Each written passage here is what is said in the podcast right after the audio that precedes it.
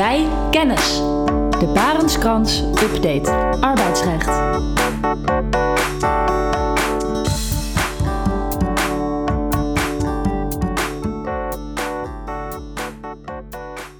Welkom bij Bij Kennis, de arbeidsrecht-update van Barenskrans. In deze podcast praten we je bij over actuele thema's binnen het arbeidsrecht.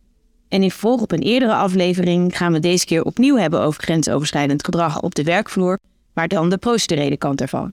Mijn naam is Irene Kastemiller, arbeidsrechtadvocaat bij Barenskrans. En ik ben Casper Bosma, ook arbeidsrechtadvocaat bij Barenskrans.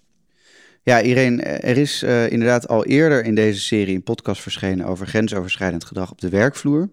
Daarin hadden we het over wat onder grensoverschrijdend gedrag moet worden verstaan, wat de objectieve norm inhoudt, hoe je als werkgever voor een veilige werkomgeving zorgt, welke sancties opgelegd kunnen worden en wat de risico's zijn als je als werkgever verkeerd handelt. En vandaag gaan we het, zoals je al zei, hebben over de procedurele kant. Uh, we gaan in op de gedragscode, hoe normeer je het gedrag binnen de onderneming en de klachtenregeling, waar moet je als werkgever op letten wanneer je zulke regelingen opstelt en wat staat erin. En in het tweede deel gaan we in op recente wetgeving, namelijk de nieuwe wet bescherming klokkenluiders. Dat ook ziet op behandeling van klachten, maar dan, zoals straks zal blijken, over misstanden met een maatschappelijk belang. Maar laten we beginnen met de gedragscode. Irene, waar moeten we dan aan denken? Ja, een gedragscode is toch wel iets dat binnen een onderneming tegenwoordig niet meer kan ontbreken. Uh, dus als een werkgever deze nog niet heeft, dan raden we wel echt aan om die op te stellen. En wat je met zo'n code in elk geval doet, is duidelijk aangeven welk gedrag binnen je onderneming gewenst is. Denk dan bijvoorbeeld aan rekening houden met elkaar, eerlijk, integer zijn, respectvol naar anderen. En op die manier weten werknemers hoe ze zich behoren te gedragen. Ook geeft zo'n gedragscode aan welk gedrag ongewenst is. En dat kan bijvoorbeeld zijn pesten, denigreren, natuurlijk seksuele intimidatie, maar ook agressie. En denk er daarbij ook aan dat je deze omgangsvormen definieert. Wat versta je er precies onder?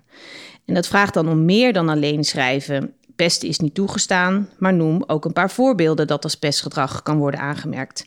En dan kan je denken aan: het is niet toegestaan om collega's structureel buiten te sluiten. Met zo'n gedragscode normeer je de bedrijfscultuur, wat dan van belang is als een werkgever werknemers op het gedrag wil aanspreken. En let er ook op als die normen in de tijd veranderen en pas de gedragscode dan ook aan als dat nodig is. Er zijn bijvoorbeeld verschillende uitspraken van rechters die de werkgevers kwalijk nemen dat zij hun werknemers sinds de MeToo-schandalen aan strengere normen houden dan daarvoor. En op zichzelf kan dat wel, maar dan moet het voor die werknemers wel duidelijk zijn dat die strengere normen zijn gaan gelden. Verder is het ook handig om in de gedragscode op te nemen wat de sancties zijn als de gedragscode wordt overtreden. Houd het wel algemeen, in die zin dat je er ook van kan afwijken als de situatie daarom vraagt. En tot slot geef aan wat een werknemer kan doen als hij of zij te maken krijgt met ongewenst gedrag. En dat kan natuurlijk zijn het indienen van een klacht. Ja, eh, dank je Irene. Ik denk dat uh, daarmee duidelijk is wat uh, de inhoud en het doel is van een gedragscode. Het tweede punt is eigenlijk, ja, wie stelt deze op? Of beter gezegd, met wie wordt deze gedragscode opgesteld? Ja, dat is een belangrijk punt. Um, kijk, de werkgever is natuurlijk verantwoordelijk voor het opstellen van de gedragscode. Maar het mooiste is, is als dat in samenspraak met de werknemers gebeurt, zodat er daarmee draagvlak voor ontstaat binnen de organisatie. De werkgever kan bijvoorbeeld een OR-lid vragen om namens de werknemers mee te denken over de inhoud. Maar het kan ook verstandig zijn om een groep werknemers te betrekken bij het opstellen van de gedragscode. En daarbij is het ook belangrijk om, in het kader van diversiteit en inclusiviteit, mensen met verschillende achtergronden mee te laten denken over de gedragscode. Uh, laten we het dan nu hebben over de klachtregeling. Uh, minstens zo belangrijk als nou ja, weten welk gedrag uh, wel of niet is toegestaan, is weten wat er moet gebeuren als mogelijk sprake is van grensoverschrijdend gedrag. Ja, wat we in de vorige podcast ook al zeiden, zo'n klachtenregeling, hè, die is op dit moment niet wettelijk verplicht. maar het is wel echt aan te raden om er een te hebben. Uh, en het opstellen daarvan, van zo'n klachtenregeling, vraagt ook wel de nodige aandacht. In de eerste plaats omdat de klachtenregeling valt onder artikel 27 lid 1 sub j van de wet op de ondernemingsraden. En dat betekent eigenlijk dat ja, de OR instemming moet verlenen voor het invoeren daarvan. Uh, en de ondernemer kan dus ook niet om de, echt niet om de OR heen. Uh, dus dat is één. Maar iedereen, waar moet verder allemaal nog aan worden gedacht bij het opstellen van zo'n klachtenregeling? Nou ja, het zou denk ik te ver gaan nu om in deze podcast uh, de klachtenregeling in zijn geheel door te nemen. Maar er zijn wel een paar dingen waaraan gedacht moet worden bij het opstellen ervan. Kijk, ten eerste is natuurlijk van belang dat duidelijk wordt wie een klacht kan indienen. Zijn het alleen de werknemers of ook de ZZP'ers of stagiaires of uitzendkrachten die werken bij de werkgever? En daarnaast moet natuurlijk ook duidelijk zijn bij wie een klacht kan worden ingediend. Kan dit bij de directie of bij een leidinggevende, bij de interne vertrouwenspersoon of misschien wel een externe als die is aangesteld, of bij een formele klachtencommissie? Kleinere werkgevers kunnen wel volstaan met de mogelijkheid van het melden van een klacht bij een leidinggevende. Maar ja, voor grotere werkgevers kan het best raadzaam zijn om een klachtencommissie aan te stellen. En dat kan ook afhankelijk van de grootte van de werkgever een ad hoc klachtencommissie zijn of zelfs een vaste klachtencommissie. En als dan wordt gekozen voor een interne klachtencommissie, zorg er dan ook voor dat de personen die in die commissie zitten voldoende onafhankelijk zijn. En dan ligt het niet voor de hand dat de vertrouwenspersoon in de klachtencommissie zit, vaak omdat hij ook al vanuit de rol als vertrouwenspersoon bij de klacht betrokken is. En denk ook hier weer aan voldoende draagvlak, om welke redenen het wenselijk kan zijn om iemand namens de werkgever, bijvoorbeeld iemand van het management, en iemand namens de werknemers, bijvoorbeeld een OR-lid, op te nemen in die klachtencommissie. En het mooiste is dan natuurlijk dat er een onafhankelijke voorzitter kan worden aangewezen. Ja, oké, dus even hè, in geval van een grotere werkgever, bij voorkeur een klachtencommissie en in de klachtenregeling opnemen dat die er is en wie daarin zit. En als er geen klachtencommissie is, in elk geval opnemen uh, bij wie die klachten kunnen worden gemeld. Uh, en verder? Nou ja, in de klachtencommissie staat dan de procedure die aangeeft hoe de klacht wordt behandeld. En welke eisen moet een klacht voldoen en welke gegevens moet de klager over zichzelf verstrekken. En hoe wordt dan de verweerder ook in kennis gesteld van de klacht en hoe kan hij of zij zich verweren.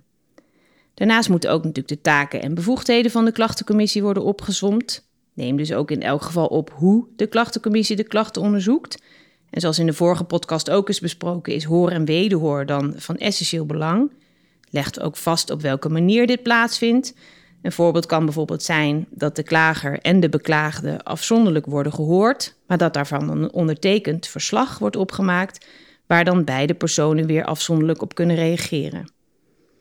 En daarbij ligt het dan ook voor de hand dat een klachtencommissie bijvoorbeeld aparte getuigen kan oproepen en deze kan horen. Maar dat moet je dan wel opnemen in de klachtenregeling. Denk ook aan de termijnen. Binnen welke termijn moet een klacht worden gemeld? Bijvoorbeeld binnen twee jaar na de gebeurtenis waar de klacht op ziet. En dat wordt bepaald dat de klacht daarna niet meer in behandeling kan worden genomen. En neem ook op binnen welke termijn een klacht wordt onderzocht en beoordeeld, zodat voor werknemers ook helder is wanneer zij meer duidelijkheid hebben. Ja, en een, een ander puntje lijkt me ook nog uh, het nadenken over anonieme klachten. En wil je dat als uh, werkgever? Uh, op zich is het natuurlijk goed als werknemers anoniem kunnen klagen. Want dat verlaagt de drempel om te klagen. Maar aan de andere kant moet ook worden bedacht dat een beklaagde zich minder goed kan verweren tegen een anonieme klacht. Dus de, de beklaagde. Ja, en het kan dan dus een afweging zijn om anonieme klachten überhaupt niet te beoordelen. Ja, en als je dan dat besluit neemt als werkgever, neem dan ook dat op in die klachtenregeling. Nou ja, tot slot is het ook denk ik van belang om op te nemen uh, wat er gebeurt aan het slot van de procedure. Vaak is geregeld dat de klachtencommissie dan bepaalt of de klacht gegrond of ongegrond is en dat de werkgever dan daarna, al dan niet met advies van de klachtcommissie, een uiteindelijk besluit neemt ten aanzien van het vervolg. En vaak sluit een klachtenregeling een hoger beroep uit en zal de klager, als hij of zij het niet eens is met de uitkomst, dan naar de rechter moeten gaan.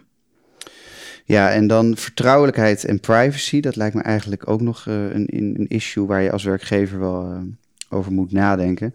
En daar kun, kun je eigenlijk aan denken, aan het opnemen van een bepaling waarin staat dat een ieder die kennis krijgt over vertrouwelijke gegevens uh, verplicht is om deze geheim te houden. Um, en dan verder nog een puntje eh, voorlichting en communicatie. Uh, wat zou je daarover zeggen, iedereen?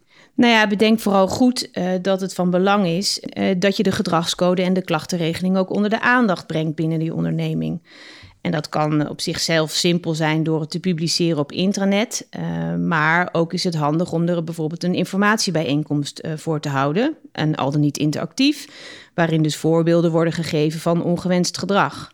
Dat laatste kan dan zorgen voor meer bewustwording bij de werknemers. En verder kan je denken aan bijvoorbeeld terugkerende groepsdiscussies, waarin verschillende dilemma's uh, over ongewenste omgangsvormen worden besproken. Maar ook dat duidelijk is voor de werknemers dat er weg open staat om een klacht in te dienen als dat nodig is. Als je als werkgever nou zorgt voor een duidelijke gedragscode en ook een goed ingerichte klachtenregeling, dan is dat juridisch gezien ook een goede invulling van de werkgeversplicht om te zorgen voor een veilige werkomgeving. En let erop dat de inspectie van sociale zaken ook toezicht houdt op naleving hiervan en ook inspecties kan uitvoeren specifiek gericht op intern ongewenst gedrag. En op de website van Sociale Zaken is een handige en vrij uitvoerige uh, inspectiemodule uh, gepubliceerd, die dan ook aangeeft welke zaken bij zo'n inspectie worden onderzocht. En dat is erg nuttig om eens door te lezen als je hier meer over wil weten.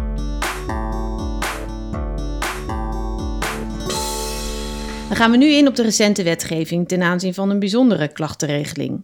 In februari is de wet bescherming klokkenluiders in werking getreden. En deze wet is gebaseerd op een richtlijn van de Europese Unie. En die zorgt er onder meer voor dat melders van misstanden nog betere bescherming krijgen en niet benadeeld mogen worden van het melden van een misstand. Deze wet vervangt de oude wet Huis voor Klokkenluiders. En Casper, wat staat er eigenlijk precies in die nieuwe wet? Ja, die uh, wet vervangt inderdaad uh, oude wetgeving. En in de eerste plaats is het goed om even stil te staan bij het toepassingsbereik van deze wet. Uh, de bescherming ziet namelijk alleen op misstanden waarbij één, het maatschappelijk belang in het geding is. en twee, en dat is nieuw, misstanden waarbij sprake is van schending van het unierecht. En bij dat laatste gaat het bijvoorbeeld om een misstand ten aanzien van de volksgezondheid, gegevensbescherming, financiële diensten, etc. En bij misstanden waarbij het maatschappelijk belang in het geding is, moet je denken aan handelingen waarbij niet alleen persoonlijke belangen worden geraakt en waarbij sprake is van een patroon of structureel karakter uh, of van een ernstig omvangrijke handeling. Uh, en als enkel persoonlijke belangen worden geraakt, ja, dan is er eigenlijk geen sprake van een maatschappelijk belang. En komt een werknemer ook geen bescherming toe op uh, basis van deze wet. Ja, het is dus goed om duidelijk te hebben dat niet iedere vorm van grensoverschrijdend gedrag een misstand is in de zin van deze wet. Ja, klopt. Het gaat echt om uh, misstanden met een breder maatschappelijk belang. Uh, en individuele gevallen van grensoverschrijdend gedrag zullen daar in principe niet onder vallen. Maar in dat geval kan de werknemer dus wel worden gewezen op de reguliere klachtregeling. En wat zijn eigenlijk verder belangrijke wijzigingen met deze wet? Nou, ten eerste zijn uh, meer melders beschermd. Het gaat niet alleen om werknemers, maar ook om stagiairs, ZZP'ers, vrijwilligers, leveranciers en sollicitanten. Het gaat eigenlijk om ieder natuurlijk persoon die werkgerelateerde activiteiten verricht, of het nu een huidige, voormalige of toekomstige werkrelatie is. Uh, dus dat is één. Uh, ja, en verder is een belangrijke wijziging de verschuiving van de bewijslast in het kader van de bescherming tegen benadeling. Deze verschuift van de werknemer naar de werkgever. Uh, ja, dat komt er dus eigenlijk op neer dat als een klokkenluider kan aantonen dat sprake is van benadeling uh, en dat een misstand is gemeld, hij of zij niet meer hoeft aan te tonen dat uh, hij of zij daadwerkelijk is benadeeld vanwege de melding. En het is dan aan de werkgever om aan te tonen dat de benadeling niets te maken heeft met het melden van de misstand. Verder is een wijziging uh, dat de melding niet meer eerst intern hoeft te gebeuren, hoewel dat natuurlijk wel de voorkeur heeft, maar dat de melder direct extern kan melden. Um, en daarnaast kan het Huis voor Klokkenluiders een boete opleggen uh, aan de werkgever wanneer daadwerkelijk sprake is van een benadeling van de werknemer. En tot slot is ook de interne meldprocedure bij een vermoeden van een misstand aangescherpt. Een belangrijke wijziging is dat de werkgever binnen zeven dagen een ontvangstbevestiging van de melding aan de melder moet sturen. En binnen drie maanden moet laten weten welke vervolgstappen er zijn, dan wel welke vervolgstappen nog worden genomen. En voor werkgevers met meer dan 250 werknemers geldt dat zij die meldprocedure nu al in lijn met de nieuwe wetgeving moeten hebben. En voor kleinere werkgevers, uh, dat gaat dan eigenlijk om, uh, om werkgevers uh, met 50 werknemers of meer. Want bij minder werknemers is die meldprocedure niet verplicht. Voor die kleinere werkgevers geldt dus dat zij daarvoor nog de tijd hebben. En dat is tot 17 december aanstaande. Al met al flink wat regels en procedures die een werkgever moet hebben met betrekking tot klachten over ongewenst gedrag of maatschappelijke misstanden. Maar het is wel echt belangrijk om ze te hebben. Het creëert duidelijkheid en het laat ook zien wat je op de werkvloer over en weer van elkaar mag verwachten. Bij kennis. De Barenskrans Update arbeidsrecht. We wensen u veel succes met het invoeren ervan of updaten van die procedures. En bel of mail ons gerust mocht u daarover nog vragen hebben. Veel dank voor het luisteren.